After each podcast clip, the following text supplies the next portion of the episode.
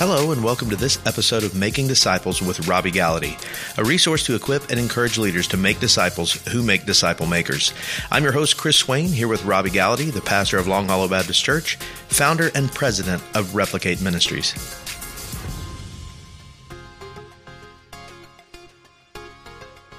Well, you know, people ask us all the time about the role of preaching and discipleship. And uh, let me just clarify when we talk about discipleship, we're not talking about just a one or an hour and a half gathering to study the Bible, memorize scripture, hold each other accountable for the purpose of replication. It's a part of discipleship, but it's not all of discipleship. That's a piece of it, right? Disciple making goes well beyond that gathering time. And for a lot of people listening here, they may say, We don't have a disciple making process, but I preach weekly. And you may preach as a pastor, uh, you may preach as a men's minister, you may preach as a student pastor. So if you if you have a great disciple making process, brother pastor, and you're not preaching the word of God, you got a problem. So I've heard you say this before to kind of push back on that a little bit. You talk about how Jesus ministered in different groups. Yep. And uh, so a great connection in my mind is how he ministered to that group of 70, 72, however you look at that. Uh, explain that connection a little bit. Yeah, well, you got to understand the preaching piece, although it's a part of the disciple making process, it is the centerpiece of all discipleship. So it's a trickle down effect. Right. The gathering together, the first part of our pathway, as many of you know, we have a fourfold pathway, uh, which we start with worship, which we have the crowd, uh, I mean, which we have the congregation. We move secondly to our community group, which we call life groups. Then from the life groups, we forge friendships for the D group and out of the D group. And, and this can flow and ebb from different pathways. But out of that, we change the world through service and missions and volunteerism and other things. But the first part of the pathway where people get on normally is the preaching of the Word of God. And we would agree, and Gus is with us today, we would agree that expository, text driven preaching right. is the kind of preaching that effectively and efficiently sure. gives the Bible a voice and it uh, is a way that the pastor can stand up and say, Thus says the Lord. It's a way that people can hear the voice of Jesus. You, you don't want your people to hear your voice, although you may have a good voice. You may have good ideas. Sure. Good ideas don't change people's lives. The Bible Hello. does, right? Transform. I, I mean, Gus, what? Absolutely right. Yeah, absolutely right. I, I believe in text driven preaching. Let me clarify that. What we mean is letting the text drive the direction of the message. And so you want the main point of the text to be the main point of your sermon. And, and I'm a firm believer in the way that you handle the word in the pulpit as a pastor, as a preacher, is modeling for your people how they should approach a text. Right. And so by the way that you dissect a passage, put your message together and deliver it to your people, you're in essence modeling for them how to study the Bible and understand it for their own daily application. And so, uh, yeah, text driven preaching, expo- expository preaching is essential in the disciple making process because the pastor, the preacher, is, is the main person every week showing the people how to approach the scriptures, how to digest them, and how to apply it.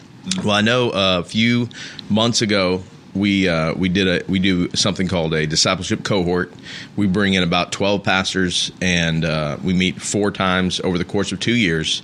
And one of our goals is to help them through all the elements of rolling out a disciple making pathway in their church, uh, the different pieces of that, those different areas of ministry we just uh, pastor just talked about.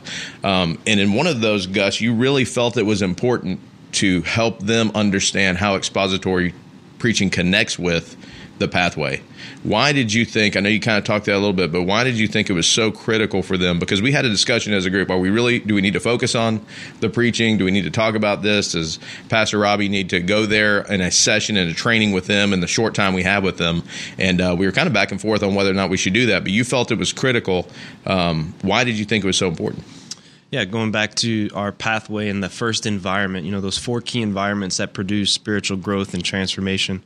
You know, the first one being the worship gathering, the time where the congregation gathers to hear the teaching.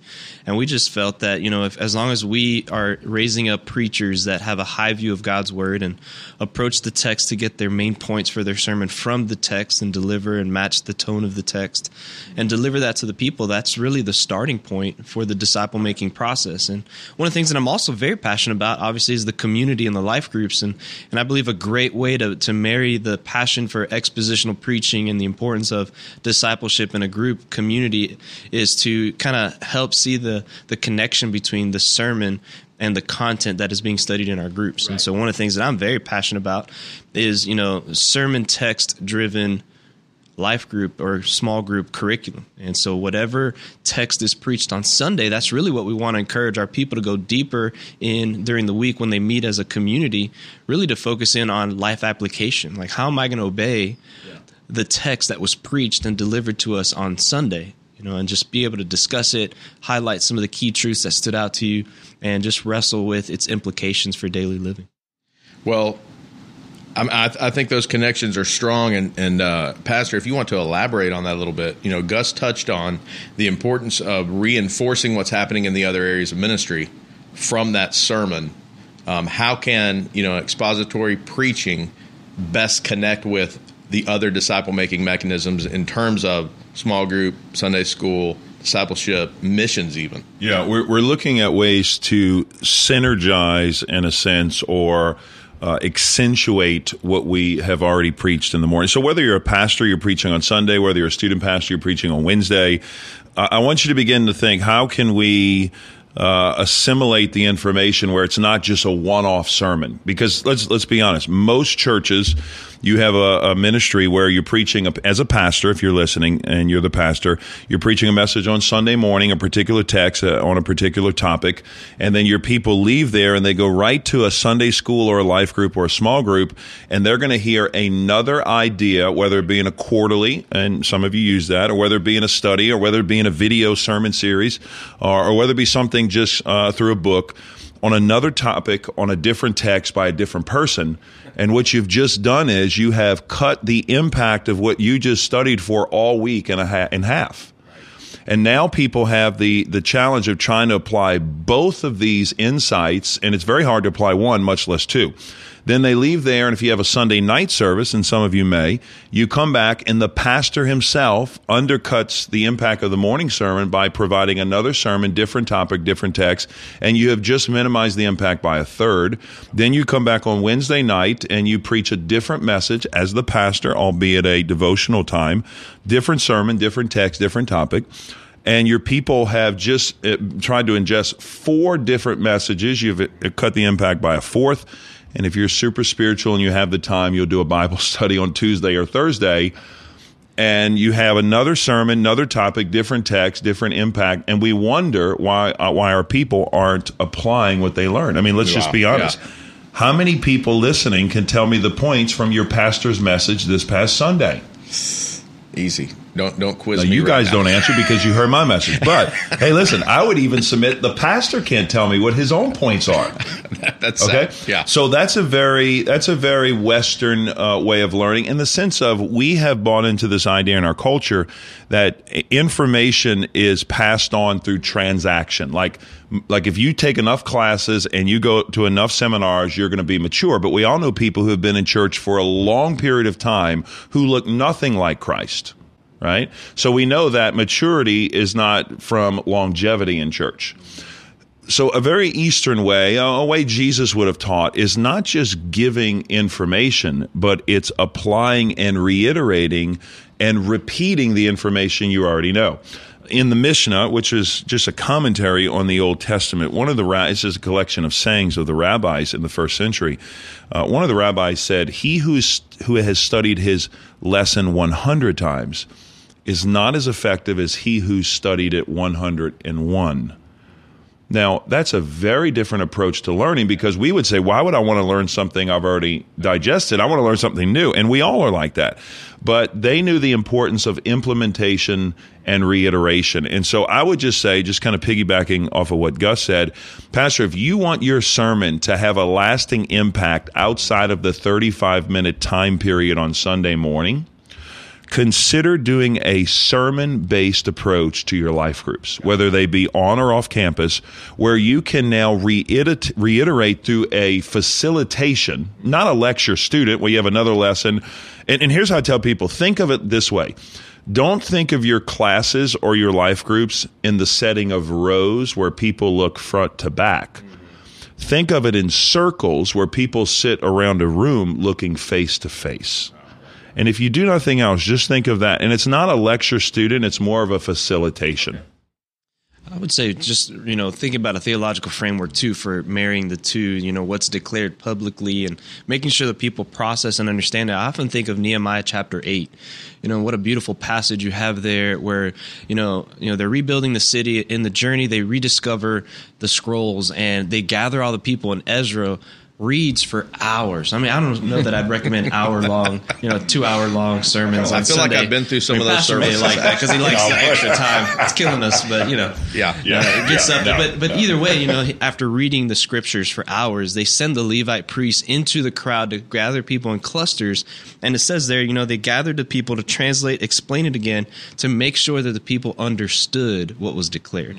And so, in the, in the community aspect, you want to take the message that was declared and make sure people understand how to live it out. And that's really what is trying to be conveyed in that passage. We want to make sure you comprehend in a manner that leads to obedience. Yeah, and what's so saying? knowledge without application is useless information. that's right. I feel like I've heard someone say that. Yeah. Perhaps Gus Hernandez has mentioned it at some other time. That is ex- yeah. well, let me ask I've you this. So we've before. talked about the importance of it. We've talked about how strong it can be when we connect it into the disciple making pathway. But let's go ahead, just for those who may be entering into seminary, who maybe there's that pastor out there who never even went to seminary. Wha- Whatever the the, the, the situation, what exactly are you guys talking about when you say expository preaching? Just as basic as you can. What does that mean um, specifically? So, you know, just to clarify, we, we know we feel like there's a strong connection to a disciple making church um, to help our people make disciples, to help build our people as disciples. But what does that look like? I mean, eh, tell me, what are you thinking and what are you doing and how are you preparing when it comes to expository, uh, text driven preaching? Yeah, it's it's basically letting the text drive the sermon, both the structure of the sermon, the tone of your sermon, and the theme of your sermon, right? Where whereas on the contrary, you may preach a topical message, let's say. Now, and you, you can preach topically expositionally, where you take a text and preach on a topic. But a topical message in contrast would be you start with an idea and then you go to the text Which to seems see, to be the trend these days. Well, yeah, okay, a lot now- of great ideas out there. yeah, now here's the yeah here's the fallacy with that because the, a lot of younger pastors are falling into this trap. You, you feel like you have to preach in such a way to give the people what they want. Like let me let me come up with a sermon to to appease my people. The, the challenge is how can your people who are sinful human beings, and we all are sinful, know what's best for them? It's like my son Rig. He doesn't want to eat vegetables. He's not going to eat vegetables. If I let him, listen, Ryder and Rig, they're going to eat cotton candy and junk. blame 'em? off- oh, Can you Well, blame 'em? Seriously. I like cotton candy too, right? But they're going to eat junk. They're right. going to ebb to jump and, and flow toward junk food all day long. But I, as the father, knows what's best for them the, the word of God may not be what the, the palate is ready for as far as their, their, their sermon intake, but the text will do the work. God has promised to bless nothing other than his text, right? The word of God. Do not be conformed to the ways of the world, but be transformed by the renewing of your mind. And the mind is renewed as we meditate on the word of God. It, it seems these days you get on Instagram, Facebook, whatever social media, Twitter, and I see more quotes of a pastor's uh, pithy comment, insight, uh, saying, if you will, than I do the word. And, and it's almost like there's this contest to see who has the greatest and the latest statement, uh, insight, um, and, and that often seems to trump the word, like you're saying. But uh, continue on there. Yeah, no, I mean, yeah, because because the word is the only thing that's going to change lives. So, as the pastor, you don't, and it takes a lot of pressure off for us, off of us, right? God wrote a book, and we just communicate what God wrote. And, and we let God speak. Now, wh- the way expository preaching works is this. There are a lot of factors and there are a lot of things in a sense that are barriers to the current world that weren't barriers to the ancient world. For example, a good expository teacher will understand the language somewhat. Now, you don't have to go to seminary to understand Greek and Hebrew, but you have software that'll help you. So you do word studies. We are with Alistair Begg uh, just last night. We're at a conference preaching conference, and Alistair Begg said something which was interesting. He said, "I like to take rocks." And I like to pick them up and turn them over and look what's underneath. And I thought that's a pretty good idea because what you're doing is you're going through the text, you're looking at words, you're looking at sayings, and you're just picking them up and looking, okay, that's something I need to elaborate on. You also have a cultural barrier. You also have the customs of the day. You also have a geographical barrier. So what you're doing as an expositor is you're removing all the barriers or challenges in our culture that weren't there in their culture so the people can hear from God. And what you're doing is you're taking a megaphone and you're putting it up to the Bible so that the Lord can speak, so that you can say, Thus says the Lord. That's right. Man, one of the things, I mean, when I think of expository preaching, I think about spirit empowered proclamation of a biblical text that's connected to the redemptive work of Jesus, you know, and it's, it's going to be applied to the hearts of the people for the glory of God. And you mentioned that this central theme, the way we develop that is through a good, healthy understanding of biblical exegesis, how we approach the scriptures and how we develop this main point of the text and make sure it's the main point of our sermons.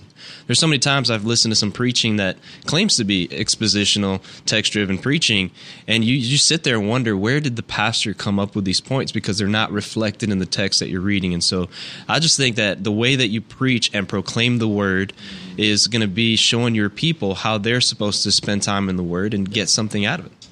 And that's a great point, just piggyback on is that we are teaching people as preachers how to read and understand the Bible themselves.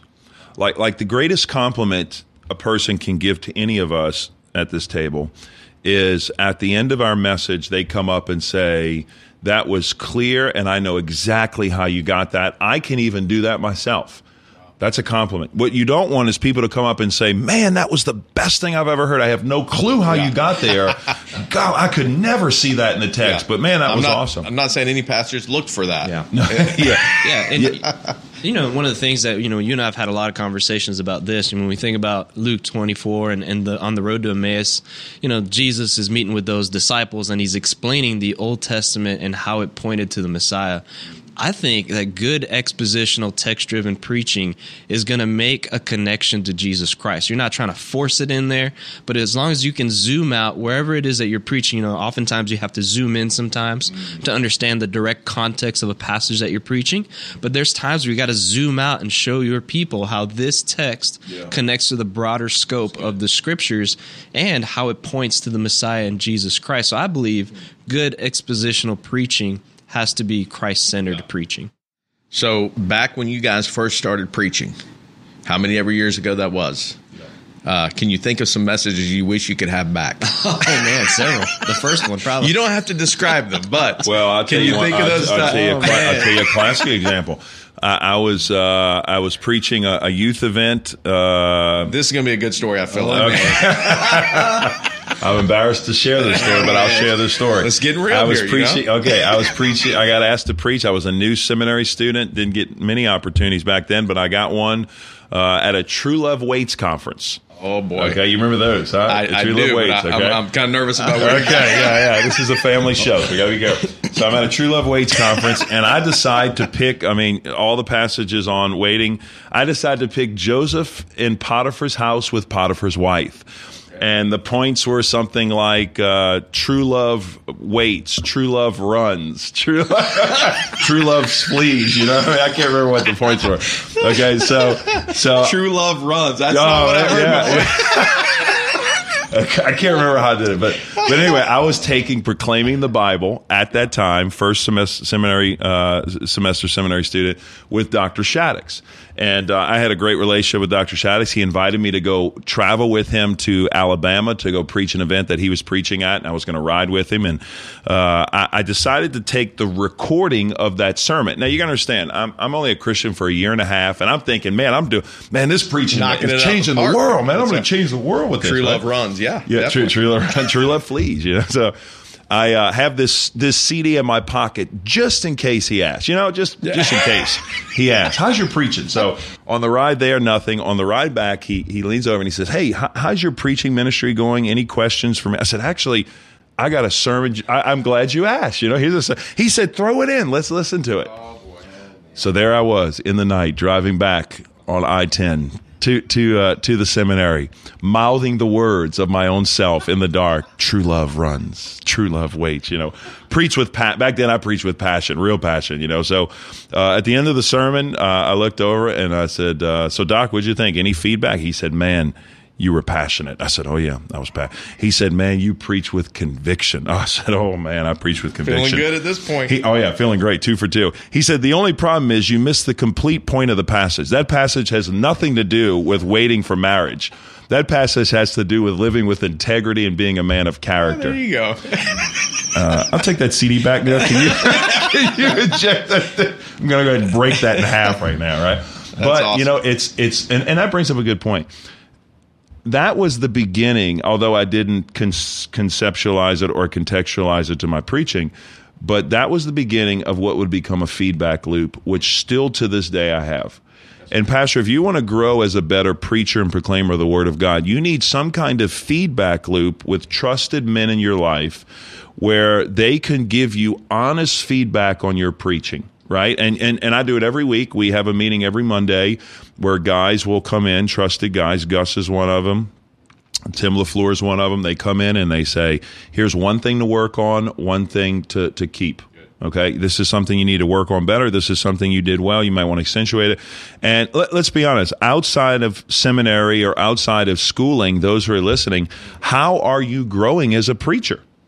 Because it's easy to get in a point. rut. You know, you get in a rut or a bubble. Or a bubble. yeah, and you think, man, you're the great, and you Yeah. may be. Now, here's the challenge, though. It's called a blind spot. Every one of us have blind spots. Everybody has blind spots. And the reason they're called blind spots is because we can't see them. See, you don't realize you have a major glaring challenge issue in your life that you can't see. But if you have a trusted brother to come in and say, man, I know you didn't mean this, but that sounded way too prideful, or you sounded arrogant, or the way you accentuated this point, you were talking about heaven, but your face looked like you were talking about hell. okay? So anyway, get that that's, all the that's time, extreme. Yeah, that's an extreme, but does that make oh, sense? Yes. Gus? Absolutely. Oh my goodness, man! I think back 20 years ago, I was invited as a teenager in the student ministry to preach in front of the entire congregation on a weekend. I'm staring at 350 people, just looking at me. I'm shaking, and the one thing I can remember is I thought I had enough content for at least a solid 30 minutes. I lasted seven. it's like the worship director gets Seven back on stage. Like, I've been there before uh, too, my all right, friend. let's sing a few more hymns. Let's take some questions. Add a few more you know songs. what? I really want us to pray for about 15, 20 No, minutes. now. Tim LaFleur Yeah. said one of his guys did this. And he finished. I think Tim told him to preach it again. He preached it again. we didn't get it the first time. Let's do it oh, one Go more ahead and time. preach that again. We're gonna get But, it. you know, as I think more, like once I started, you know, pursuing a call to ministry and preaching more, the, the one thing I lament as I look back at old sermons is how many Christless sermons I preach from the Old Testament. Like, Wow. it wasn't until the last Wow. few years that I really started to think, man, have I really connected to the redemptive work of Christ? Like, how is this passage in the Old Testament? Resolved in Jesus. And, and I would faithfully exegete a passage in its context historically, but I failed to zoom out and help my people who live in the age of grace connect the dots to Jesus as the Messiah, the, the one who fulfills these uh, requirements in the Old Testament. And so that's the one thing that as I look back at my sermons, man, I, I, I preached a lot of Christless sermons from the Wow. Old Testament in my past. Well, here's and here's what you do. If you only pre and let's be honest, we all love the new. We we we kind of flow and, and and we kind of uh, move uh, toward the new. We love the New Testament. But pastor, if you're preaching only the new without showing the connection to the old, you're teaching people that they only need to read the new and they need to disregard the Old Testament. It's you know that's done away with. We don't need that. But I believe until you really appreciate the old, or until you understand the old, you can never appreciate the new. You can never appre- because you got to remember the Old Testament was the only. It wasn't the Old Testament for Jesus. It was the only Bible. That's right. That was the Bible, right? I mean, and Jesus, you know, when the scribes and Pharisees said he taught as one who had authority, not like the scribes and Pharisees. What they're saying is literally, and I've been tracking this for a while, literally almost everything Jesus said can be traced back to the Old Testament, either a phrase or a concept. So, literally, as the Word becoming flesh, that's not just uh, a descriptor of who he was, it's a descriptor of how he taught. Literally he everything he said was just the word of God. That's one of the things I love and appreciate about you. I mean, 10 years ago when you became my pastor and, and I started to hear the way that you had this zeal and passion for connecting the dots and showing an appreciation for the Old Testament, uh, that challenged me and shaped me so much in my preaching. And so that's, that's one thing I really appreciate about you is how you help us connect the dots between the Old Testament and New Testament. Thank you for joining us for this episode of Making Disciples with Robby Gallaty. If you don't mind, take a moment to subscribe and share the podcast. You can find out more about disciple making, resources related to disciple making, and our customized training on our website at replicate.org.